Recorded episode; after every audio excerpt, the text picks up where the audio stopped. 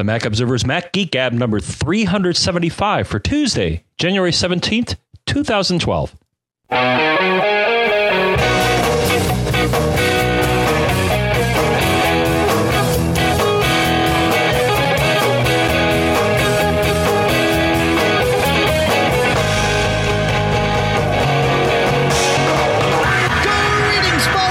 Welcome to the Mac Observer's Mac Geek Gab, the show where you send in your questions, you send in your tips, we provide some tips of our own, and together we all try to learn at least one new thing each episode. Here, back in Durham, New Hampshire, I'm Dave Hamilton. Just one? Wow. At least, at least one. At that's least one. The, that's setting the bar very, very low. All right, so we, we're trying to learn here, ten new things. We'll do it order of magnitude. So if it's not go. one, it's ten. Excellent. That's right. Much better. And here in Fairfield, Connecticut, John F. Braun. Hi, John. How are you? Great. You know, I, I was freaking out this morning. I thought people were, were throwing things in my house. Did you have hail coming down? Uh, sleet and uh, various uh, various uh, solid uh, type per- precipitation, which eventually melted all away. And uh, that's too bad. So that means you didn't notice when me and the other listeners were out throwing rocks at your windows? Well, now I'm tuned to it, but but yeah, it woke me up early. Well, we still had we still had people playing bumper cars. Yeah, well, you, you would think. Yeah. Well, due to the lack of any sort of you know real wintry weather, at least in my neck of the woods here, uh, you know, it's almost like people in some of the southern states. You know, when they get ice and snow, it's just it, it, it, it's a disaster. I think you saw this when you were in Texas, right? Oh yeah, yeah. You stay home when it, when there's ice in Texas. I learned that. People, man, hitting their brakes on bridges and stuff. It's like, dude, it's just, I mean, it's, it's not, it's not their fault in that they, I mean, it's just, they're just not used to it. All right. But this is not the driving Geek Gab, but it could be your highway vigilante here in Durham, New Hampshire, Dave Hamilton. Uh, anyway. Uh, so it was interesting. I had, I had a conversation last week with, um, with, well, with, with Mac Geek Gab Jim, and then actually it flowed into a conversation with John Martellaro, and we, we'll talk about both of them. But uh, I mentioned to to M G G Jim that uh, during the conversation, I said, "Okay, well, when we hang up, I've got to, I've got to, uh, I'm going to sign off Skype. I've got to restart because uh, new apps that I've been launching all day aren't showing up in my dock, and nothing uh, is showing up in my task switcher, switcher when I hit Command Tab." And Jim said, "Try kill all dock." And so I did. I went to the terminal and I typed kill all space doc, and uh, with a capital D being the only capital character in that whole string. And that kills off your doc, which then forces it to respawn. And sure enough, when the doc came back up, that uh, fixed both the doc and the task switcher. So uh, so a handy little tip. You can you can kill it from within the activity monitor. There's many ways to kill off the doc. It will, really? It will always attempt to come back. Yep. So now, was this on a Lion machine? Mm-hmm. Yeah. Okay. You, you know, that's very interesting because I, I got to say my experience so far with Lion has been very positive. And that my, my major gripes with Snow Leopard is that when there were app updates, they would not appear in the App Store icon. And for Lion, I find it very consistently does huh. it correctly. Interesting. And the other thing, which was my second gripe in the doc, is that uh, iCal, Uh, not that it's the end of the world, but right. the uh, the date would not change. And I've noticed almost uh, like as soon as the date changes, it, it will change. Um, and third party apps like BusyCal also with Lion have the ability to update their dock icons like that. So, yeah, the whole A P I changed for that stuff. But, yeah, I mean, I was yeah. launching apps and and uh, like FileMaker. I, I, I vividly remember this day. I I had to keep trying to relaunch FileMaker from within the Finder, only to get its window to come up, uh, even though it was already launched. It would not show up in the dock. It was bizarre. But and you uh, know what? I just I looked this up here because, you know, I was I was scratching my head when you said kill all, Dave, because yeah. there's another terminal command called kill. And so, well, I just answered the question, but to, to share with the uh, the listeners. So we'll, uh, you know, we'll count this as, as thing number one learned today or two. We won't keep track.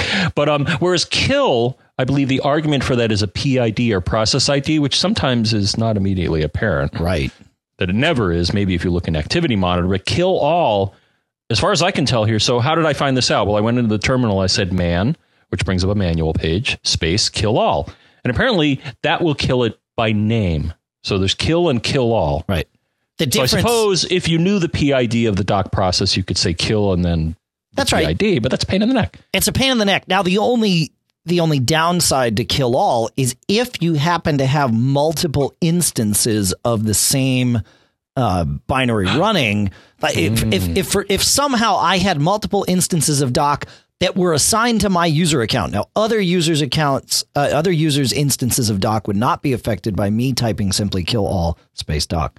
Uh, but but that is the risk if you've got, and I can't, maybe you're doing some encodings or something, you know, it, it, it would be a, a pretty odd situation where you'd have multiple instances of the same app in a in a standard computer usage environment. But uh, but that that is the issue. I, you know, for example, on our on our web server, if I want to shut down Apache, the right way to do it is to send a kill signal to the parent process. Uh, doing kill all Uh, Apache two or H T T P D or, you know, whatever the process is called, will just kill everything it, kind of in an unceremonious way, uh, which sometimes is necessary. But uh, but anyway, I, I digress. So, so John, that conversation led into another conversation with John Martellaro, who was having trouble. Let's see, let me get this right. He could not hear us on Skype when his headphones were plugged in. Uh, but as soon as he unplugged his headphones and, and then, of course, reverted to his speakers, uh, it worked fine and he could hear us. So we had our conversation. You know, we had our, our daily staff meeting. But then afterwards, he's like, gosh, you know, I wonder if my headphones are bad or this, that, and the other thing. And so I said, OK, well, go ahead into system preferences and check your volume levels. And, and now volumes were good and, and all of that. And uh, and I said, well, you know, maybe I know Skype has, especially with version two point X, of course, he was on five point X. But I remember with version two point X, Skype having some issues with the uh, sample rate. And so I said, OK, open Audio MIDI Setup, which is an application inside everyone's uh, utilities folder, which is inside your applications folder. And I said, check your your built in output and see what the uh, the format is, because that's going to tell you what the sample rate is. And so for internal speakers, it was forty-four point one kilohertz. And then he plugged in his headphones and it was still forty-four point one.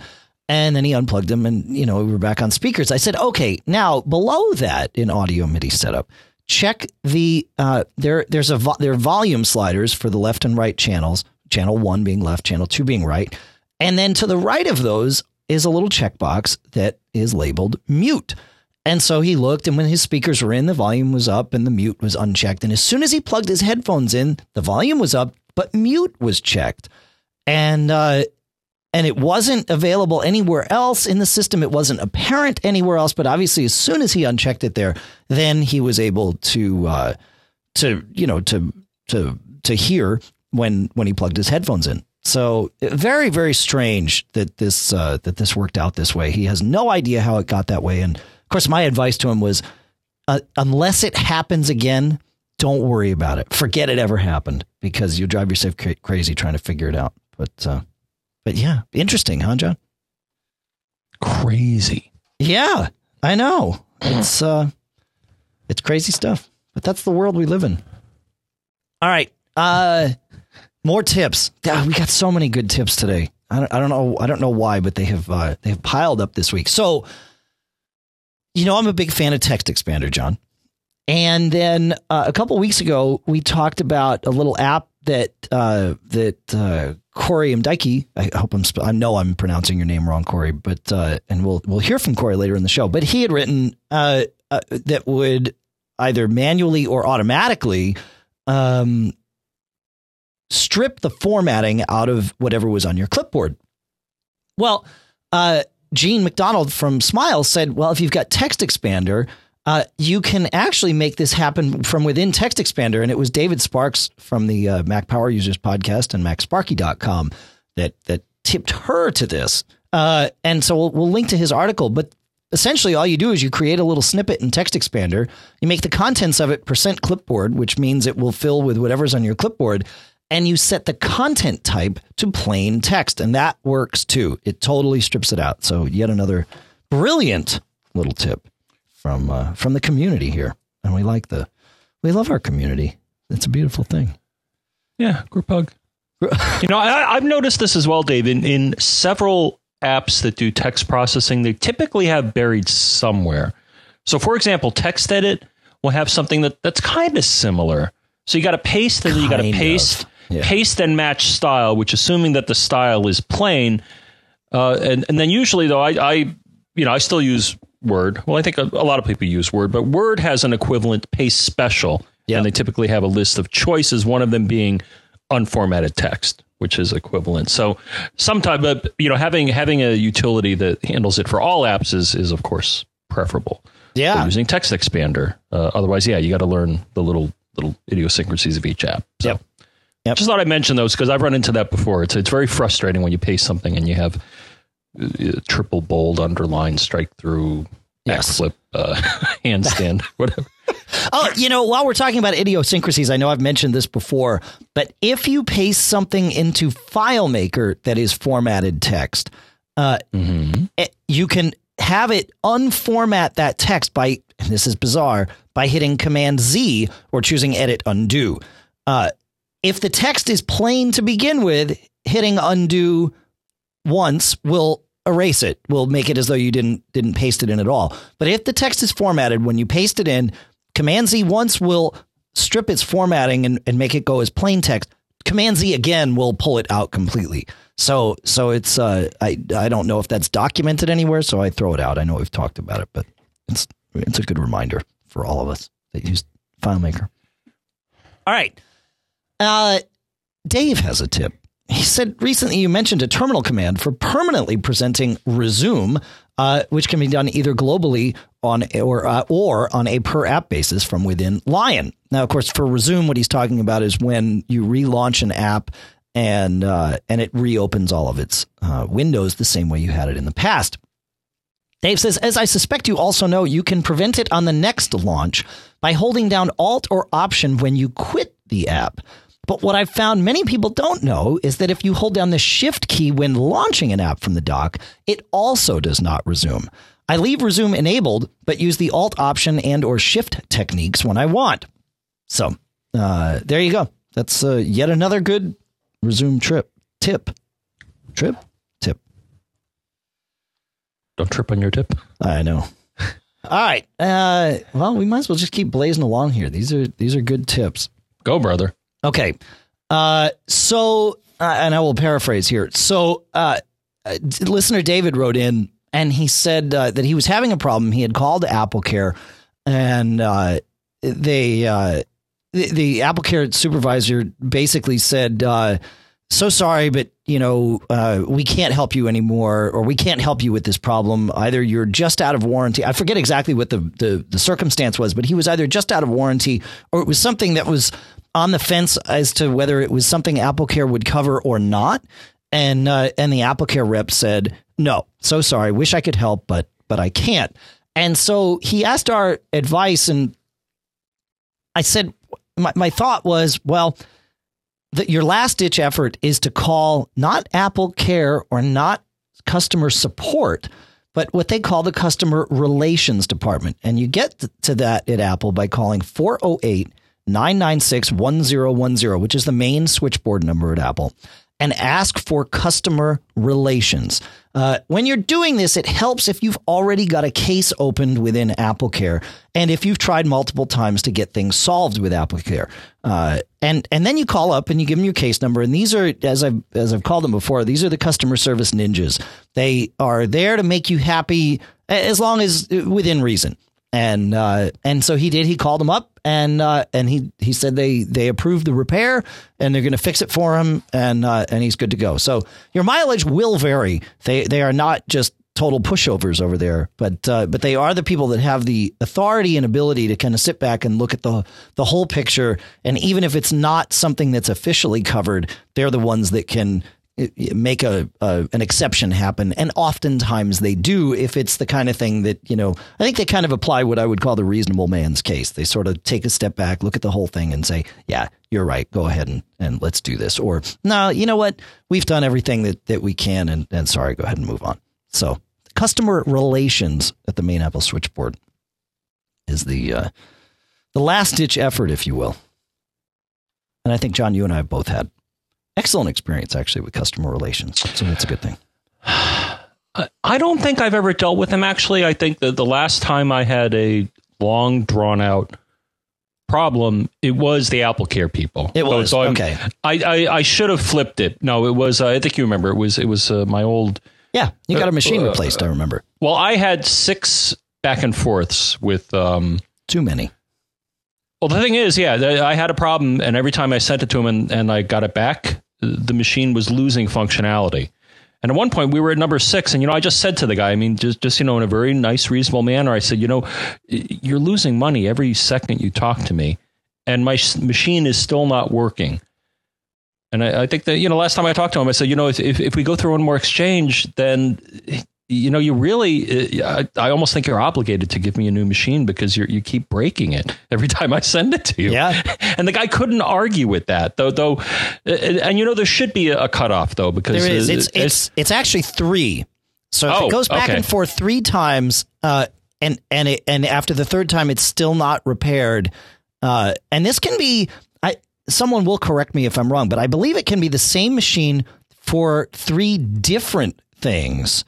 Um, so if you have if you have three problems fixed with the machine and then there's a fourth, or if you have the same problem attempted three times and then after that it still remains. So essentially three repairs and something else wrong with it. At that point, it, calling customer relations is the right move because in most cases they'll swap it out uh, and send okay, you a new one. This That's was, my understanding. Okay, this was... Uh, in the age of a PowerBook. So this was a number of years ago. Yeah. So it sounds like they probably, well, well, just for everybody's sake, the, to save time and money, um, they updated the policy. Because yeah, no, this that's, was the like, po- that's been the policy for, oh, okay. for decades, but you have to call customer relations to get it. I see. It, it, I AppleCare is not going to offer it up necessarily. They may, and, and in your case, obviously they did, but... Uh, Eventually. Yeah. But, but again, as I've stressed to him, you know, you've you've just lost money on this AppleCare contract, mm-hmm. and he knew that. That's right. I mean, just the shipping alone, because they would do overnight, oh, yeah. you know, airborne when they existed, and and doing that six times, will, I'm sure, cost way more than or, or about as much as as the AppleCare contract. So, oh yeah, all right. Sure. What else we got? All right. Uh, Charles has an interesting thing he stumbled on. He says, hi, John and Dave. Having just spent a fingernail chewing four hours on a Sunday morning thinking I had converted my MacBook Pro i seven with twin S S D and seven hundred fifty gig hard drive into a very expensive paperweight, I thought I'd share this tip. I needed to do a clean install of Lion for reasons I won't go into, but let's say Windows seven was involved. When I tried to do this from the recovery partition, it failed with the error saying there was a problem installing Mac O S ten. Try reinstalling. So I plugged in my external D V D drive and used my disk image. Same error. Finally wrote a U S B stick with the disk image and you guessed it, same error. At this point, panic was beginning to set in. I searched on Google and fortunately found the answer. Reset the P RAM, restart the install, and all is okay. Just a few more gray hairs. It seems that some part of the old Lion installation is left in the P RAM, which stops the clean install. This is not the best way to spend four hours on a Sunday, but having found the answer, I thought it might be worth sharing to avoid others having the same problem. Charles, you are a man among men. Thank you for taking the time to share this with all of us and save us the four hours on a Saturday morning. A Sunday morning. Sorry. Uh, that's very interesting. I would love to know... It's I mean, it, clearly it worked for Charles and, and it seems like based on his Google searching, it worked for many other people. But uh, I, I'd be curious to know what that is that, that yeah. gets stuck in the P RAM. Yeah. Yeah. Fascinating stuff, though. I don't know. I don't have the magic answer, John. What I do have is a set of A five uh, speakers from Audio Engine, and they are our first sponsor for this show. Uh Audio Engine U S A dot com. They make a lot of different speakers. Uh, they make the A fives, which I have here on my desk. These are, I don't know, what, about eight inches tall, six inches deep. There's two speakers, two enclosures, and then two speakers inside each enclosure. And uh, and these things sound fantastic. They're it, it's sort of a, a waste that I have them up here in the studio. I mean, they sound great for, especially if I'm ever mixing music or anything, uh, and they certainly are good for that. But for the most part, I'm just uh, kind of previewing the podcast with them, and uh, and they could fill a room much much larger than this studio with sound. But uh, but they do sound good, and I'm I'm happy to have them here. Uh, it, it's interesting with these these A fives. They've got. Um, They've got a port, a power port on the back, which allows them to uh, to power, say, an Airport Express right? So you could plug in an Airport Express into the back of these, both for power and for uh, audio, and then you could stream your music to it. Uh, fantastic sounding speakers, and uh, again, they're they're they're good. You know, they call these uh, bookshelf speakers because they they sit. You know, they're they're they're a, a fairly uh, fairly large enclosure for a desktop, but certainly not too big for a desktop. Uh, and they are three ninety-nine a pair at audio engine U S A dot com. If you want something a little smaller for one ninety-nine a pair, you can get the Audio Engine twos, the A two speakers. Similar uh, concept in that there's two enclosures, but uh, they're much smaller. And uh, there's two speakers in those, and they too can fill a room much larger than my studio with a really clear, warm sound. You can check them out at audio engine U S A dot com. Uh, they do have a what they call a free thirty-day audition, which means uh, if within the first thirty days you decide that they are not for you, you send it back and you get all your money back. And speaking of money, you can save ten percent of your purchase price using the coupon code M G G T E N. That's M G G ten for ten percent off. All at audio engine U S A dot com. I guess we're moving on to cool stuff found. Right, John? We've got we've got a couple of things there. You said uh, you you what you've got some stuff and cool stuff found. Why don't you why don't you tell us what you found, John? Well, you know, I'm going to throw out, I'm going to throw out the ones that I was actually working on uh, over the last couple of days here. So cool. One, um, you know, I was hanging out on Twitter today, doing various things, and um, and one of my contacts says, "Hey, you know, does this Unix program uh, exist on Mac O S X?" Now, of course, as, as most of us know, Mac O S X is Unix based. I think uh, the actual roots are Next Step, which is based on uh, OpenBSD and FreeBSD and uh, and all of that. But the cool thing is all the uh, so you get a nice graphical user interface on Mac O S X. But underneath it all, that there is the horror of Unix. But the good thing about Unix is that there is a huge, huge collection of open source software out there. Now, the, the good news is that there's a lot of it and, and it's free. Right. The bad news is that a lot of times you got to tweak it and tune it, and every version of Unix, and you've went through this too, Dave. I mean, there's so many different versions of Unix, and they all have their little idiosyncrasies as far as processor and all that and compilers. So the thing is, even though you may get a Unix package um, from SourceForge or somebody like that, you may not be able to compile it on your Mac. Now, fortunately, there are not one, not two, but I found there are three groups that will help expose you and, and get you uh, into the whole open source world if you want to explore a lot of this software.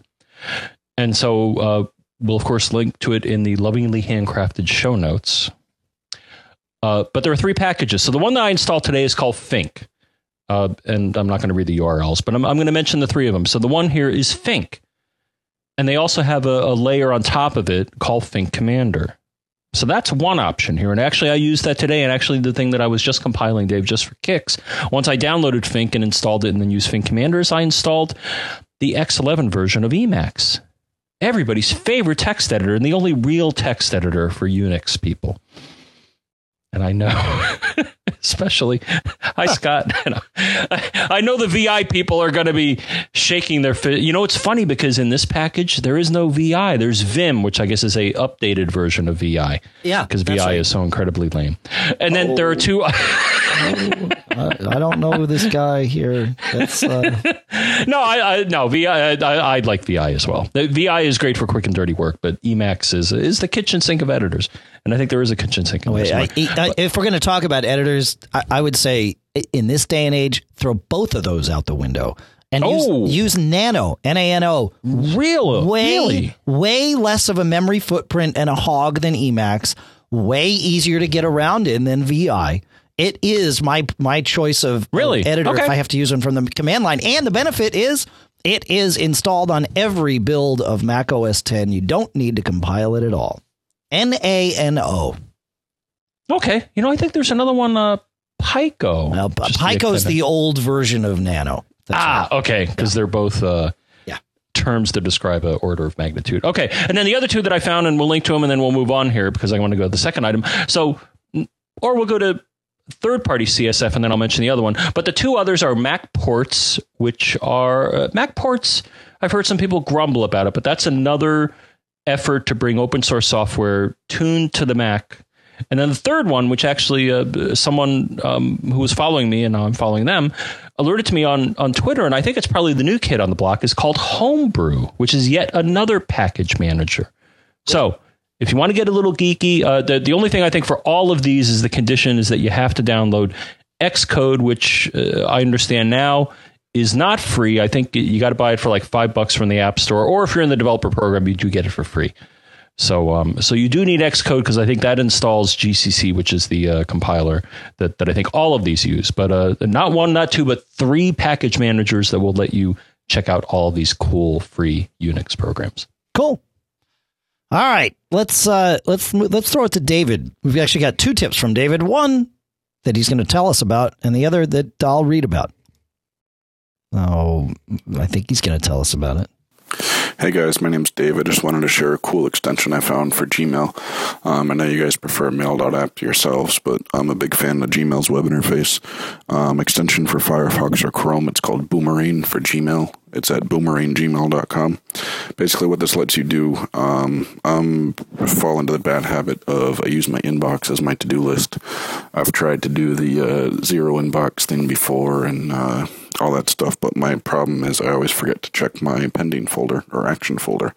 So what Boomerang for Gmail lets you do is, say if there's an email that you can't deal with right now, or maybe you want to be reminded about it in a few days, you just uh, click a button that says remind me in a day, two days, whatever. You can set any number of time frames. It will archive that email for you, and then at the specified time frame, it'll bring that message back to the inbox as a new message so you can remember to deal with it. Uh, another thing it lets you do is when you're sending the message, say you're emailing a client a proposal, you can uh, do your typical email, but when you send it, you can click a box that says, bring this back to the inbox if I don't hear back from this person in two days or five days or whatever. So it's just a nice way to um, set basically reminders for yourselves to bounce emails back into your inbox. Uh, another cool thing that it lets you do, which is actually what I was searching for, is it lets you type an email to send to somebody and then send it later. Uh, so you basically got delayed sending. So I'm in sales. Something that happens commonly for me is I'm uh, doing my stuff at night and typing up a proposal for my client or something, but either I don't want it to hit their inbox late at night, or perhaps uh, the other bad thing is if they get fifty emails overnight, they're not going to see my thing. So instead of sending it immediately, you can click a button that says send later, specify a time, and then uh, Gmail will send that message at that time. So anyways, it's pretty cool. Just thought I'd share that because it's a really good utility for myself. Um, they have a free plan, but it limits you to ten messages per month, or ten pending messages, excuse me. Um, paid plans start at only five dollars a month, which I think is really worth it. Um, that gives you unlimited access. So check it out, boomerang gmail dot com. Um, if you need to follow up with me, my email. All right. And we will uh, we will leave your email out of the show. Uh, so the other thing that Dave mentioned, as he said, he is in, or David mentioned, as he said, he's in sales, and he says they use Salesforce, Salesforce uh, for their uh, C R M stuff. He says one big hurdle most people run into is the bulk of correspondence they will have with clients is via email. And in order to log those emails into Salesforce, it takes several steps.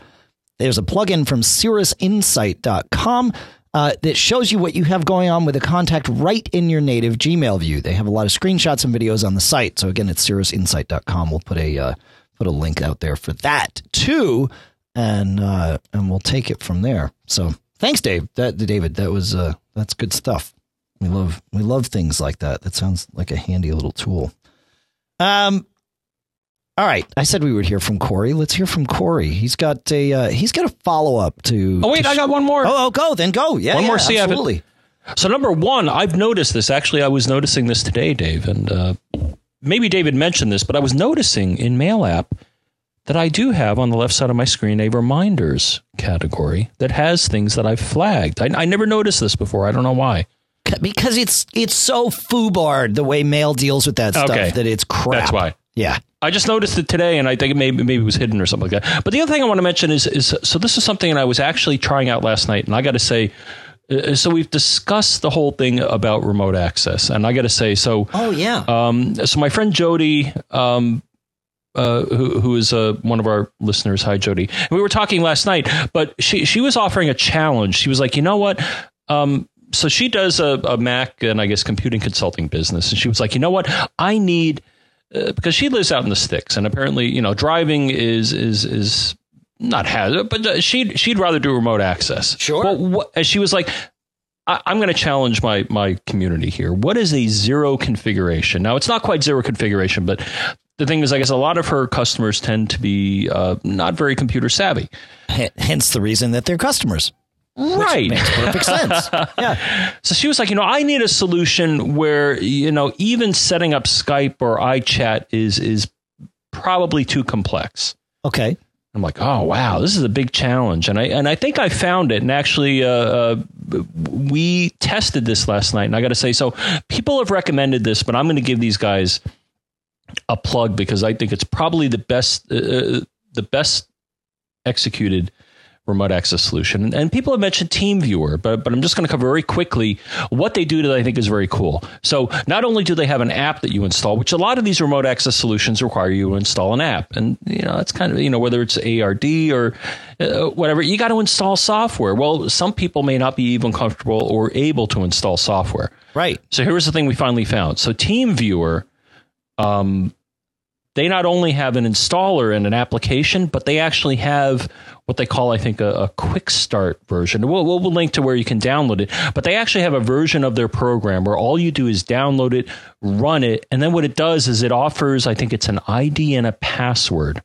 So what's happening behind the scenes is that they're linking to their server farm and registering these uh, I Ds. And then what happened is anybody else out on the internet, and, and again, I verified this with Jody, um, she's like, okay, here's the I D and password. And I entered it running the application, and magically, I just had control of her screen. Wow. I, I, I just got to say, these guys, I think, have, have got it. Now, for, for non-commercial use, um, they're free. You know, of course, she's a business, but but I think also their license is, is very reasonable, I think, for a, a one-time fee. Okay. So, uh, but but I, I was just shocked. Now, the, the the funny thing was, is she's, because she is in the sticks, she's on a satellite connection. So the thing I noticed is that her screen was actually painting very slowly oh, yeah. on my screen. Uh, I think I think they're getting D S L. That, yes, this is America, folks, but she's getting D S L in her area. But but it, it was just uh, I, I just wanted to share it with people. Cool. Because it, it was just the very easiest uh, so far uh, remote access solution that I've used, especially, again, you type in these two values, you're hooked up, you can control the machine. It's cool. And it's cross-platform, which is huge. And I also, in, well, I also, insta- and I also tested out, just for yucks, uh, I tested out the iPhone, and I assume, you know, it would work on the iPad as well. And the same thing, you start up the app, you enter these two Uh, you know, I guess randomly generated numbers uh, after they register with their server. And I was able to connect to my Mac Mini for my iPhone. Cool. It's good stuff. That's great. Yeah, that's good. Cool. All right. Uh, moving into, well, this, I guess this is, this is still cool stuff found, but in relation to uh, the file sending that we've been discussing in previous shows, Corey has something to add to that. Greetings, gentlemen. Corey here. I was just listening to Mac Geek Gab number three seventy-two, and Irv was asking for a service to replace the, the old MobileMe service, which would upload larger files to a server um, when you would try to send them in an email. And I've got a replacement for it that'll do exactly what he's looking for. It's called Cloud App, and their website is get cloud app dot com. Uh, they've got a handy little menu bar app. You can drag files up there. It'll upload them and then put a link to that file on your clipboard so you can paste it right in. They also have what they call droplets, uh, which is like integrations with other apps. They have one for iPhoto, one for the Finder. Um, they've got a bunch of these, and so it'll it'll add like a cloud app button to those apps, uh, which can be handy depending on your needs. Uh, if you want to take it even a step further, um, he can use Sparrow, which is an excellent mail client in the Mac App Store. Uh, it is for pay, but I I think it's well worth it. I think it's better than Lion's Mail, um, but it actually integrates with your Cloud App account. So you put in your Cloud App username and password once in the preferences, and then from then on out, if you drag a file into the top portion, like the body of a message, uh, instead of attaching it to that message, it will upload it to Cloud App for you and uh, put a link in the in the email, you know, so they can download it. It's all automatic, and it, it works just like the MobileMe service. It's perfect. Um, alternatively, if you if you drag a file into the bottom portion of an email message, it'll still attach it the old the old-fashioned way. So, uh, you know, if it's a small image or something you don't really want to upload, you know, you can still use it the normal way. Uh, anyway, I, I think that's exactly what you're looking for. It works really well, and it's even free. So there you go. Uh, cheers. Thanks, Corey. Awesome. That's uh, it's good to have that follow-up. All right. So we're going to jump to a question because it leads into a tip uh, that, that's something I did earlier today. Um, Matthew writes, he says, I'm trying to back up some of my movie D V Ds and have a problem that is driving me absolutely bonkers. I've tried several programs with the same results, but the one I'm using now is Carbon Copy Cloner. I have it set with the D V D as the source and the destination being a new disk image. Once it starts, it creates the image, but once it starts copying data, it soon fails with the error. Carbon Copy Cloner encountered some errors while accessing files on the source or updating items on the destination. Then it says the error occurred while getting information about this item, and there are twelve entries with the same problem. The console has an error message that talks about privilege violation. Uh, the part that drives me crazy is that once in a while it makes the backup with no problem at all. I've succeeded with one disk and then tried the same disk again, and it will fail time and time again. So far, I've only succeeded with two out of five disks and many attempts. I also tried with Toast Titanium, and it claims the problem is the C S S protection. I would chalk the problem to this and give up, except that I can succeed with Carbon Copy Cloner once in a while. It doesn't bug me so much if it works or fails. It bugs me that it works some of the time, and I can't figure out why. Okay, so you're right. Um, it, it, it's interesting. Commercially released D V Ds are protected with, with copy protection. It's called C S S, and and it's built so that you you can't make a copy. Of course, uh, and I'll, and I'll leave each of you to figure out whether the legalities of your own location. But uh, but presumably, if you've got a D V D and you want to make a backup in case the thing scratches, that sounds like a fairly reasonable argument to me. I'm not a lawyer, nor am I a judge, but that sounds like a reasonable argument. Um, so there's a couple of ways to do this. Uh, you can use a piece of software called Handbrake. But what's interesting is that Handbrake does not in, internally have the code Uh, to decrypt C S S. In order to get Handbrake to do that, you have to install a piece of software called V L C. Now, V L C is not a movie. Uh, it's not a it, it's not a copier, but it's a player. And therefore, it needs to have this C S S code in it. And it does. Uh, what Handbrake will do once you've got V L C installed, though, this is a pretty smart thing. V L C is a player, so it's allowed to have the C S S code. Handbrake is a copier, and so it's not allowed to have the C S S code in it. But Handbrake will happily read the code from V L C if you happen to have that on your system, because presumably you know what you're doing. And then Handbrake will uh, rip these these movies. But it's important to note, uh, and and and Matthew for Matthew's uh, issue specifically, it's important to note Handbrake will make uh, a copy of the movie that's on the D V D, but it won't make a copy of the entire D V D, at least not very easily. You'd have to sort of do that in a manual sense. So you're not going to get all the menus and all that. You're just going to get the movie. There is another piece of software called Ripit from the Little App Factory that uh, it's for it's twenty-five bucks, I think twenty-four ninety-five, that will do many of these things, and one of them is that it will make an entire copy of the entire D V D itself, complete with all the menus and all of that good stuff, if that's what you want to do. So, uh, so Handbrake, V L C are free. Ripit is is not, but but it will give you what you're looking to do with Carbon Copy Cloner and cannot. So, there you go. And you know, Dave, a mini rant. Yeah, we haven't had a rant for ages, or a fish shake, but you know, sometimes I almost see that the the media industry is asking for it, especially when I have several D V Ds that I've purchased. Yeah, and I've seen people talk about this online. I've purchased a D V D. Now, in my mind, I'm entitled to view the content that I paid for. What I'm seeing more and more, and I've seen it on rentals, which I can kind of understand, but I've seen some where now you can't even disable the previews. You can't fast right. forward through them. You can't skip them.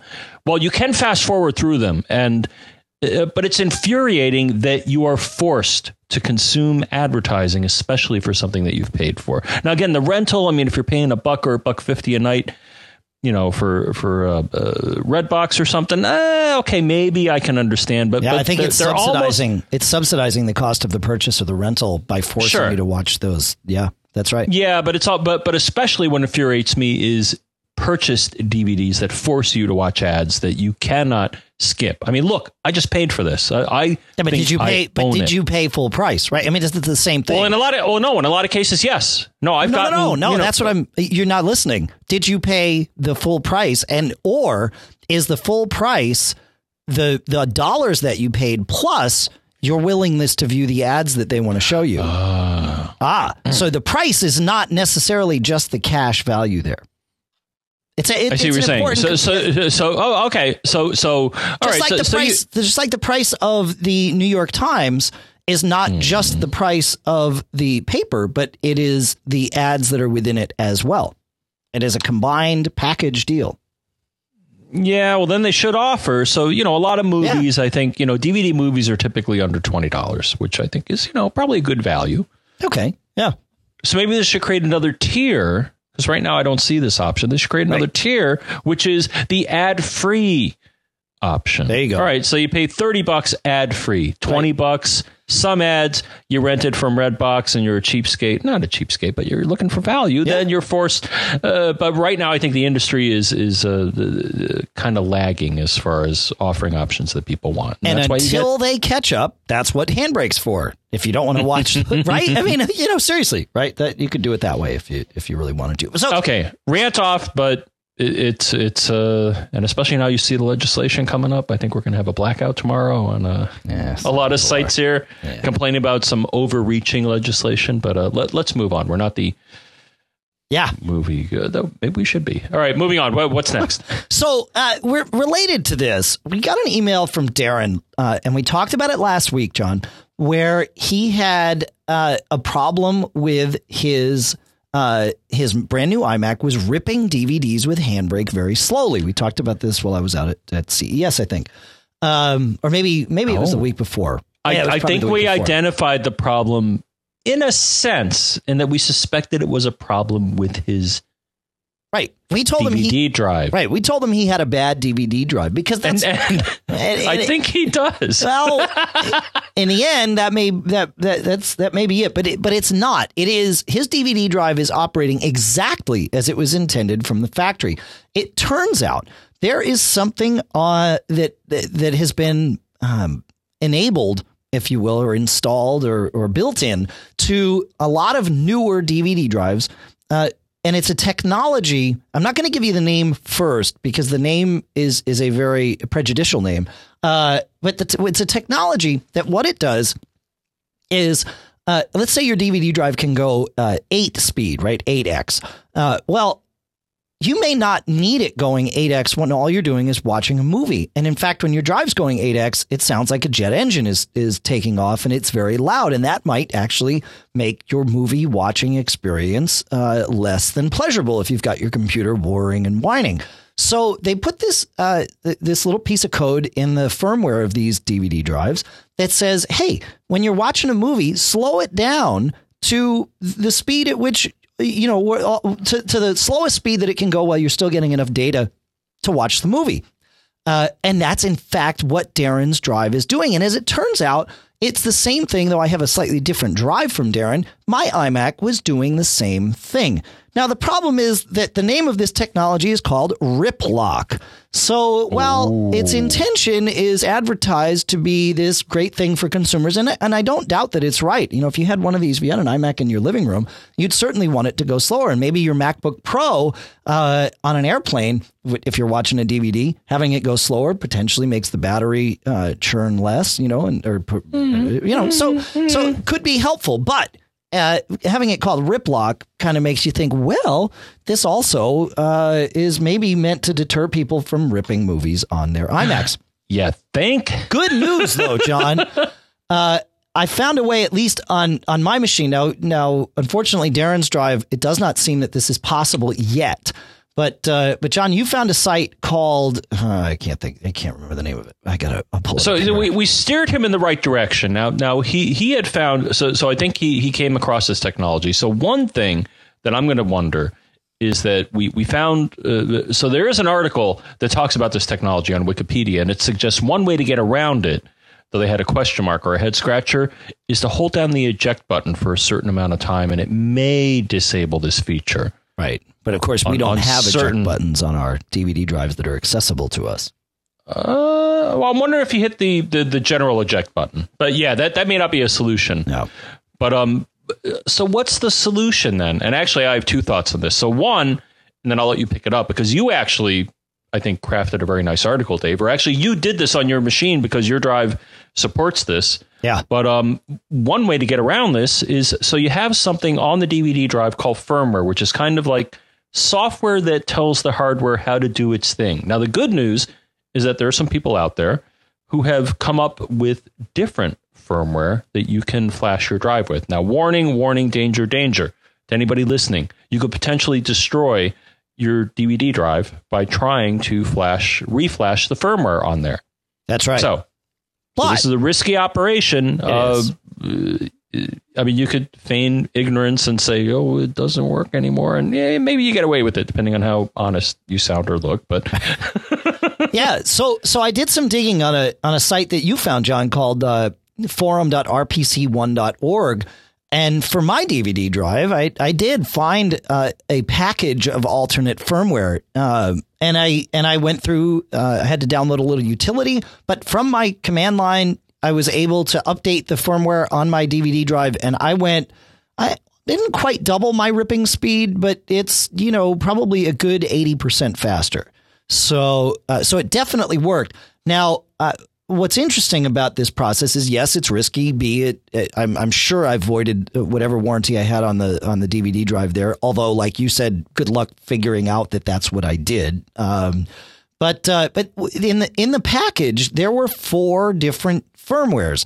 There there was the stock firmware. So in case I ever wanted to go back, although and and and John, you're right. We did. Uh, Jim and I crafted an article, and it is already up on on uh, Mac Observer. So we'll we'll link to that, of course, in the show notes.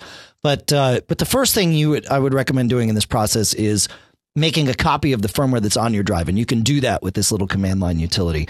And then you upload one of these four or one of these three other firmwares that came on the uh, thing, and one of and all of them will remove this this uh, this uh, um, uh, what's it called rip lock uh, limitation.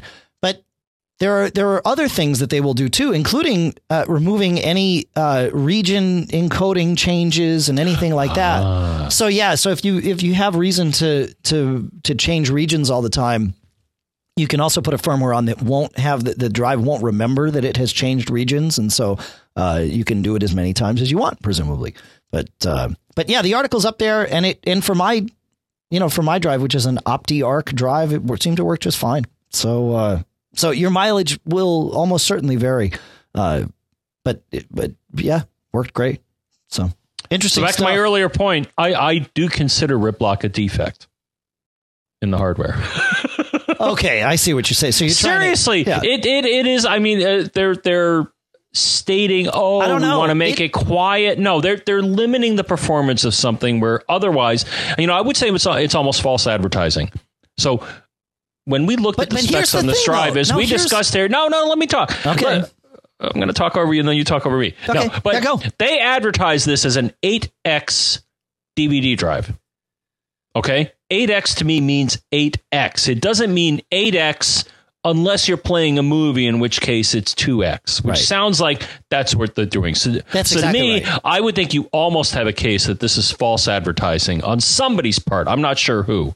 Yeah, well, the because it's, is, it's it's limiting or crippling the device to a lower performance standard other than the advertised maximum. And the, and to me, I just think that's wrong. The thing is, for the most, unless you're ripping these things, you actually want this, because I noticed this the sound of the of things ripping or the, well, it, the drive it should spinning. Be it should be user configurable. Then it should not be burned into the firmware. Uh, you should I'll be able to with. say, yeah. "Oh, I would like I would like the drive to run in maximum performance mode, and I'll put up with the noise if it's even an issue. Or I would like quiet mode." Yep. But but at this point, at least in this system configuration, it's not a user choice. So so that's why, again, I, I kind of shake my fist. And no, I'll give and you that. They're, they're they're taking choice away from you. Absolutely. They're they're assuming. And again, I mean, uh, obviously, the name of the technology uh, kind of gives away the intent. It's to aggravate people who want to back up their D V Ds. Yeah, and and to be fair, I don't. Th- well, It, it this is not necessarily a choice that Apple has made. It's a choice that the the uh, the disk ma- the uh, mechanism oh, manufacturers. Yeah, yeah Apple made. has no control. Apple buys, I think, the uh, least expensive mm-hmm. components when they can, Absolutely. and maybe they inadvertently picked one that had this technology, and uh, we're yeah. now seeing a groundswell of people that are saying, you know what, this is bogus, man. Because yeah. I use my machine for this purpose, and it, and it's not. Cutting the mustard. So yeah, right. No, it's true. All right. So uh, we've talked about a lot of tips. Uh, we've shared some cool stuff found. Uh, we have a couple of questions. Uh, there's a couple of things from C E S that I saw that I want to I want to wrap up as well. But uh, but John, let's let's uh, let's tell everyone how to contact us here. So if you have a tip or a question of your own, feedback at mac geek gab dot com is the place you email. It always is. It's always feedback at mac geek gab dot com, Dave. No, no, no. So no. Sometimes it may not be, but well, I'm, I'm going to let you tell people about a different way to reach us. That's right. So uh, you can you can uh, call us if you like at two oh six, six six six, geek, which John is four three three five.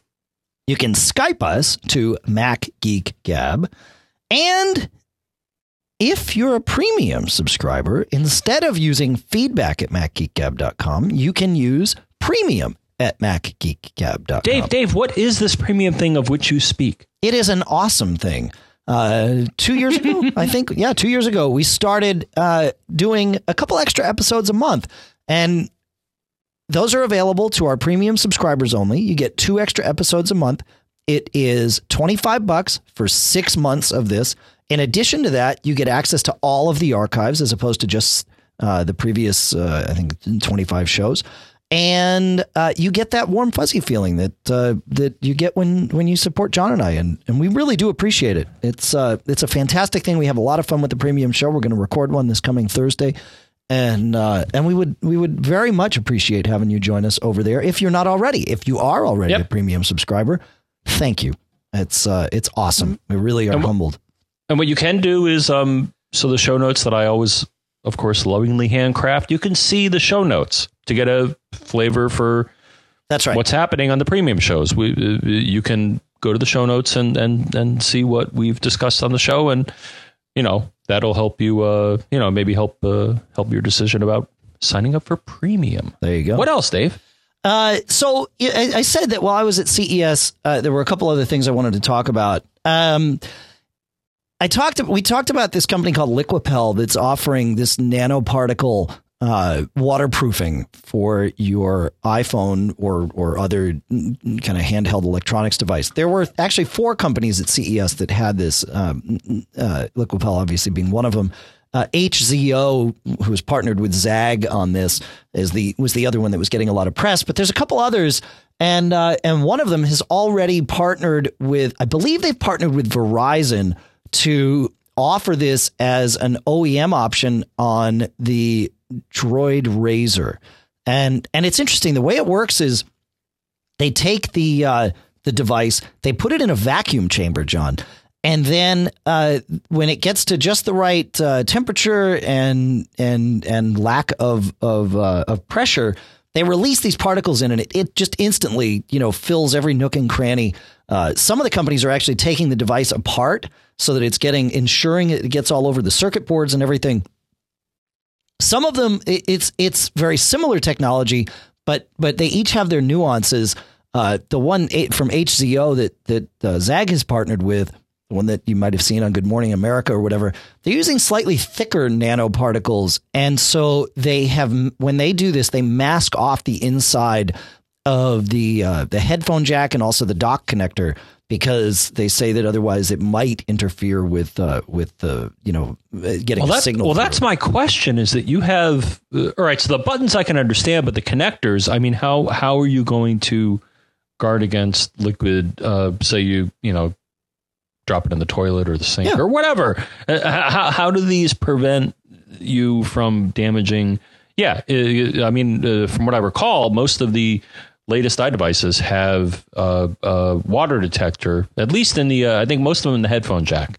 Well, the water, the water detector, in there. the water detector is going to have this stuff all over it. And I saw a demo um, from one of the companies, oh. right, where they had paper towels, and one of the paper towels was coated with this stuff and the other one wasn't.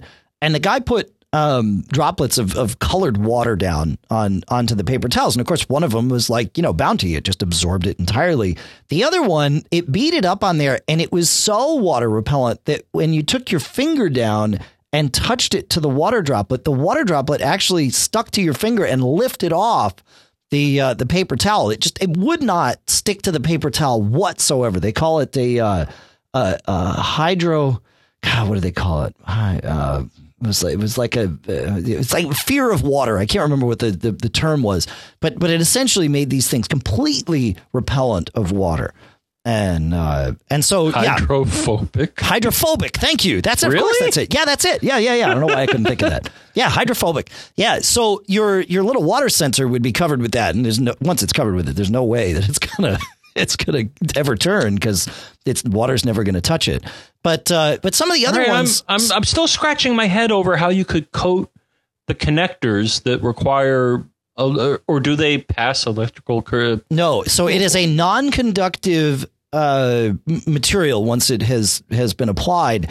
But uh, for most of these, it is so thin that electric current will pass through oh, okay. it. Yeah. Okay. Yeah. All right. So well, I, I should probably go to Mac Observer dot com and read up on these articles yeah, or, yeah, or well, contact the vendors. Okay. No, yeah. It has me scratching my head how you could both waterproof something, but allow electrical connections to the, uh, yeah, the dock and the, uh, of course, the uh, headphone, earphone right. uh, uh, jack. So okay. they, okay. they all had them. Zag had theirs. You know, they would put headphones in and have it literally playing music from underwater through their uh, through their headphones. And it worked fine. So, yeah, so it's interesting. I, my guess is within the next year, we're going to see this on a lot of phones, perhaps even uh, coming to some Apple phones. Uh, okay. That would be nice. Yeah. um, so it, it's interesting. The, we did the show Wednesday morning, and I talked about uh, those shark fin things that allowed you to take your existing earbuds and turn them into uh, custom fitted ear molds. Well, then I went and met with a company called Sonomax, S O N O M A X. And they have something that they're calling ears. And uh, and it's very interesting, John. What you do is, and, and this all, I, I went through this process shortly after we finished recording the last show. I, I went into a little room. I sat down. I opened up a box. Inside the box was something that looked like kind of a, a weird looking set of over the ear headphones. And they had little um, little nubs coming out where your ears were. And so the idea was you take these things, you put the little nubs in your ears and you flip a switch on either side and then you open your mouth and you stop talking for five minutes. And these little nubs are then filled with uh, silicone that grows inside your ear, conforms to your ear and then solidifies. And after five minutes is done, you remove this contraption from your head. You pop the little nubs off of this contraption and now they turn into Uh, custom fit earphones that you just made for yourself in five minutes. And they sound fantastic. Now, I am a big fan for listening to music. I'm a big fan of dynamic drivers, uh, which would typically be one speaker per ear, uh, as opposed to uh, balanced armatures, which is where you get into multiple drivers per ear. On stage, using in-ear monitors, you know, in, in that sense, I like the balanced armature. I can get a different E Q pattern for it. But for listening to music, I was a kid that grew up sitting next to the stereo speaker, hearing that sound, hearing the speaker actually move. And uh, and so I like dynamic drivers. So I actually went with their cheaper pair, uh, which I believe was uh, retails for one hundred ninety-nine dollars. Uh, you can get a, a dual driver pair that uh, that goes for, for two hundred ninety-nine dollars. But uh, but I really like these one hundred ninety-nines and they fit really well. I used them on the plane. I actually I'm crazy. Uh, we all know this, but I actually keep what, what's called a seal test uh, M P three on my iPhone, John. And and really all it does is it plays a sound that's down at about forty hertz uh, to, to hear if you've got the low end right, because you won't hear that low end that low if your if your seal in your ear isn't right. And then it also plays a sound up in the, I don't know, about twelve hertz, uh, twelve thousand. twelve kilohertz rather, uh, to hear if you've got a high end thing. And it worked, they worked great right out of the, right out of the gate, five minutes. So custom fit earphones in your home, no wait, two hundred bucks, Sonomax ears. They sound fantastic. So I had to talk about those. I thought it was awesome. Okay. And lastly, you heard me talk about this when we were uh, when we were doing our favorite cases just before uh, our, our final show of the year there, John, maybe before our, our Christmas time show. Uh, I did finally get my hands on a spec mag folio for the iPad two. And this is just like the Fit folio that I used to use. But now this one uh, uses the magnets in the iPhone. Uh, sorry, in the iPad's um, in the iPad two's case. And it opens and close. When you open and close, it turns the thing on and off, and the magnet makes it stick. And it's awesome. It is, for me anyway, absolutely the best case for an iPad in existence. It's really thin, doesn't add a whole lot of bulk to the thing, protects it, allows you to stand it up a couple of different ways, and uses the magnets that are built in, which makes it fun and geeky. So uh, so I definitely recommend checking out the Spec Mag Folio. Makes me happy. Mm-hmm. Uh-huh. All right. Uh, how are we doing on time? Wow. We uh, we didn't get to, well, we got to one question. That was good. So, uh, so I guess that's where we, I guess that's where we go. Do you want to, uh, I'm trying to look at our, at our question here, you know, let's, um, let's do, we got a couple of really quick ones here. We'll, we'll do Johnny and Tyler because those, those go pretty quick and they are good questions. So, uh, mm-hmm. let's see if we can do this. Johnny writes, I've got a problem with a podcast, actually, Mac Geek Gab two twenty, that I can't seem to get rid of in iTunes. I have a couple of smart playlists for podcasts and Mac Geek Gab, and recently episode two twenty started showing up in the list. It has the exclamation point next to it, and iTunes says it can't find the original file. I can't find the original file either. If I delete it from the smart playlist, it comes right back, of course. It does not appear in the podcast section of iTunes. So I seem to be stuck in iTunes. It seems to be stuck in iTunes memory for some reason. How can I get rid of this link to a non-existent file? Okay, so my guess is that it's somewhere in iTunes. Uh, it could be, instead of being in the podcast section, it could just be in the music section. So that, if you want to find it, that's where I'd look for it. Uh, but the other thing is smart playlists allow you to delete things. Uh, you can, and, and you got to help me with this, John, here. I think it's holding down the command key when you delete from a smart playlist, uh, and it will, uh, it will delete it entirely from your library. Is that, uh, do you remember that to be correct, John? I don't use them, so I, I have no idea. uh, it's either command or option, but I think it's command. So I'm going to test this here. Because I, I don't do it all that often. Well, let's see. Google Foo, deleting items from smart playlist. Uh, let's see. What, what do I have that I can delete here? All right. So I have this sound. I'm going to shift. Is I'm it gonna, shift? Yeah, it's no, one of those magic keys. It is. Well, I'm in a smart playlist. And maybe it is shift. Huh. John, I am at a loss. I know I've done this. I'm pretty sure it's the command key, but I don't know why. It, my iTunes on this computer is is kind of foobar because it's I use it for a very strange purpose.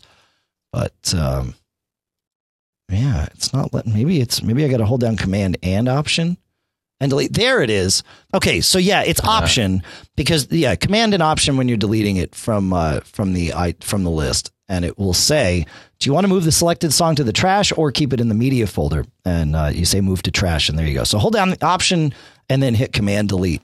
And uh, and that will remove a track from your smart playlist. And that should do it. Make sense? Works? Good? Yes? Okay. Mm. Good. Whatever. I, I love how you uh, focus only on those things that impact you.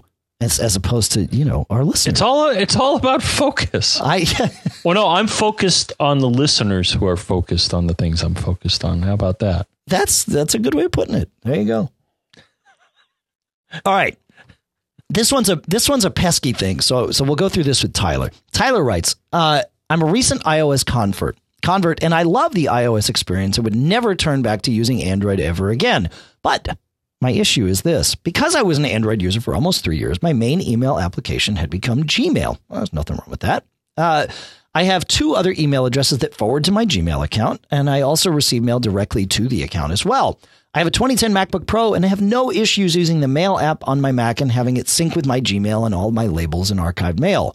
Where I'm experiencing issues is with my iPhone. Using the Mail app on the iPhone, I have Gmail set up as an Exchange email account, as, su- as suggested by Google and Verizon on how to set up Gmail on an iOS device. I have my correct email address and correct username and correct password entered, and the server is set as m dot google dot com, just like it's supposed to be. The Mail app will work correctly on my iPhone for a maximum of one day, and then it will go into this cycle of telling me the Exchange account password and ask me, or t- telling me that the Exchange account password is wrong and ask me to enter the correct password. I type in the correct pass- password, yet it will still state that the password is incorrect. After about three to four attempts, it will tell me that Mail has experienced an error and Mail can't be received. Do I, do I have something set up incorrectly, or is there something I can do to resolve the issue? So the answer is yes. And I've seen this not only with Gmail set up as Exchange, but also with Gmail set up as I M A P or P O P. What has happened is, for whatever reason, Gmail on the server side has decided that you are trying to uh, log in too many times, or you've done something that makes them think that perhaps there was a attempted security breach on your account from an iOS device, and therefore they have locked out access to all iOS devices pending a uh, reset of Gmail's uh, what they uh, security. And they do that by having you log in and and type a CAPTCHA code, right? One of those, you know, prove you're human kind of things. And uh, mm. and we've got an article at, at T M O that we'll put in the show notes that explains exactly how to undo this. And you can even bookmark a link over at uh, at Gmail and uh, and so that you can do it right from your iPhone. I have it in my bookmarks. I don't have to do it all the time, but my guess is once Tyler goes through this once, it probably won't happen for six months or so. But someday it will happen again. And uh, and you'll want to have that link bookmarked. And John, now that you're on Gmail with your uh with your iPhone, you probably want to bookmark this too, because eventually it happens. I think it's when your phone tries to log in and you lose connectivity because, you know, it's a phone and, you know, sometimes you're you're in, you know, weird coverage range or whatever. And if you lose connectivity kind of midway through a, a, a password negotiation, I think that's what trips this up. Yeah, I, I've come across this. I think that the you thing have, that I come okay. across more often is um, a lot of times with your iOS device, you have to uh, register uh with uh, uh the the the Google Sync services. That's for calendars, not so much for mail. But, okay, all right, yeah. all right. When I did calendars, yes, I remember I had to go through a special silly walk to uh to get the calendars to show up on my uh my iOS device. You know, that's that, another that good fine. That's another good tip. If you set up if you're if you're sharing calendars or using Google to sync calendars, um when you configure it on your iOS device, by default, you will only see your main single calendar from Google on your device. But all hope is not lost. You can get that back. But what you have to do, and you have to do this from one of your iOS devices. So if you've got an iPad, this is the time to use it because it's a much bigger screen. Uh, but go to m dot google in your browser. This is in Safari. You're going to go to m dot google dot com slash sync, S Y N C. Log into your Google account, and then it'll show you your a list of your um, your devices, your iOS devices that are attached to that account, and and pick one. And then you can go through and tell it which calendars should show up on that device. You have to do it for each device. And here's the great thing. There's no way to remove a device. So I have, I don't know, I've got like six what? devices listed. Really? In, yeah. Yeah. I mean, none of the other ones are attached anymore, but I can't get them out of there. So, you know, this is what, here's what it is. But, um, yeah. So, but yeah, you can go through. It tells you when they last synced. So you got an idea of which one, if you have multiples that you've used with it over the years. Oh, okay. Uh, you can figure out which ones, you know, the active ones. All right. So I'll, I'll find the help article. Cause yeah, when I first did Google Calendar, I was like, wow, this is great. And then I'm like, well, why isn't it on my device? Not that great. That's right. And that's the answer. Yeah. That's they, right. uh, uh, Ah, there's the band thawing out. It's not that cold today. It's uh, it's almost right. It's darn near forty today.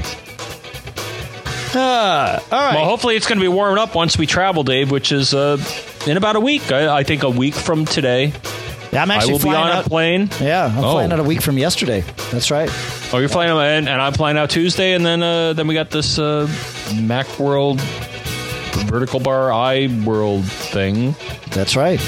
Yeah, I'm looking forward to it. We should have a good time out there. That's uh, it's going to be a lot of fun. We've, uh, yeah. Uh, yeah. Do we we need to talk about where we're going to be during Macworld iWorld Expo? I think we did that, right? But we can we can talk about it again. So if you're coming out, uh, and I'm, I'm yeah, pulling. Let me get up. my calendar. All right. So Thursday morning, uh, mm. I, at eleven a.m. I will be doing my Backing Up Your Mac session as a tech talk, and that's available to anyone that has the uh, the iFan pass, which this year is cheap. It used to be like three hundred bucks to get a user conference pass. It's essentially the same thing now, and you get it for like a, less than one hundred bucks.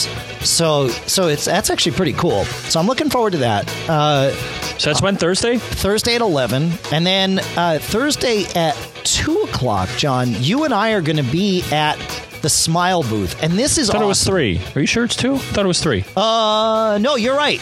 Uh, yes, you're right. Sorry, I have a meeting at the Smile booth at two. Sorry. Show up at three. Thank you, John. Yep.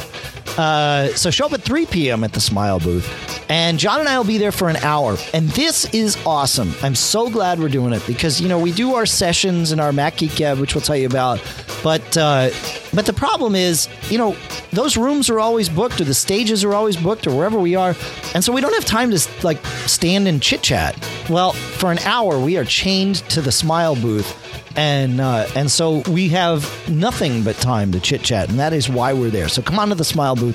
And but it's not only us, Dave. Chit-chat. If we if we can mention some of the uh, you know the other people that do this podcast thing, but not only will we be there, mm. but after us will be uh, our friend Adam from the MacCast, and then That's right. uh, for an hour, and then after that will be Katie and David from Mac Power Users. So. That's right. If you want to meet the Mac podcasters, I, I would say between the three of us, that, that's really all you need to. that, that's all you need to listen to, right? That's awesome. Uh, so yeah, then then at uh, so that's three to four. Then at five o'clock, uh, there's something called Macworld Rapid Fire, which is happening in uh, room two thousand six upstairs in the West Hall.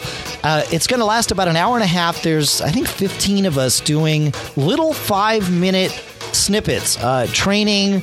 Tidbits, whatever it is, uh, and, and each one of us, it's just going to be back-to-back, no break in between. We're just going to blaze on through, and uh, so that should be a lot of fun. That'll be kind of crazy, but uh, but that should be fun.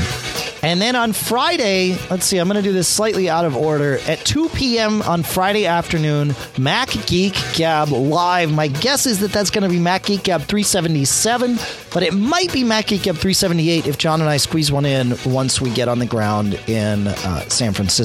We could try. Of course, yeah. Before that, um, let's see, uh, ten, ten, uh, I think ten a.m. That's right. Yep. The Mac Roundtable, which is all of your favorite Mac podcasters, including Dave and I and some of the people I mentioned, and, and even more, which uh, I'm not sure what the, what the heck we're going to talk about. But um, yeah. So, yeah, that's right. Mac Geek Gab on the show floor will be uh, cool stuff found, of course, that uh, that we found at the show. Uh, and then uh, we'll also do Stump the Geek. So uh, bring your questions and see what you uh, see what you can do. And, and then, you know, that I hear there's a pretty cool party that evening, Dave. That's right. Cirque du Mac nine is happening Friday night at eight o'clock. Can't guarantee tickets for everyone, but if you ask, you might just get tickets. And if you come to the podcast or my talk or whatever, I will have paper tickets. John will have paper tickets in hand. Uh, so you can email us to try and get on the guest list. No promises, but we'll see what we can do. And if you come and meet us and we have paper tickets in hand, uh, that's a great way to get some of them. So come and ask a, ask, ask us a question. Anybody asking a question at uh, doing a Stump the Geek thing will will definitely earn a pair of tickets. I think that's uh, that's a given. So. Uh, yeah, that's Macworld Expo. So uh, I want to say thank you to Michael Johnston uh, of the We Have Communicators podcast. He converts this into A A C with all those chapters and pictures and all that for us and for you. Cashfly at C A C H E F L Y dot com provides all the bandwidth for this podcast for us and for you. And the podcast marketplace includes the A two desktop speakers and the A five desktop speakers from Audio Engine, B B Edit from Barebones Software, Text Expander from Smile, and Gazelle, where you can get all of your, you can sell all of your extra electronics, and all of that is through Backbeat Media Podcast Network. John, that is it for this week's show number three seventy-five. We will be doing premium show three seventy-six on Thursday. If you're not already a premium member, come join us over there. We'd love to see you.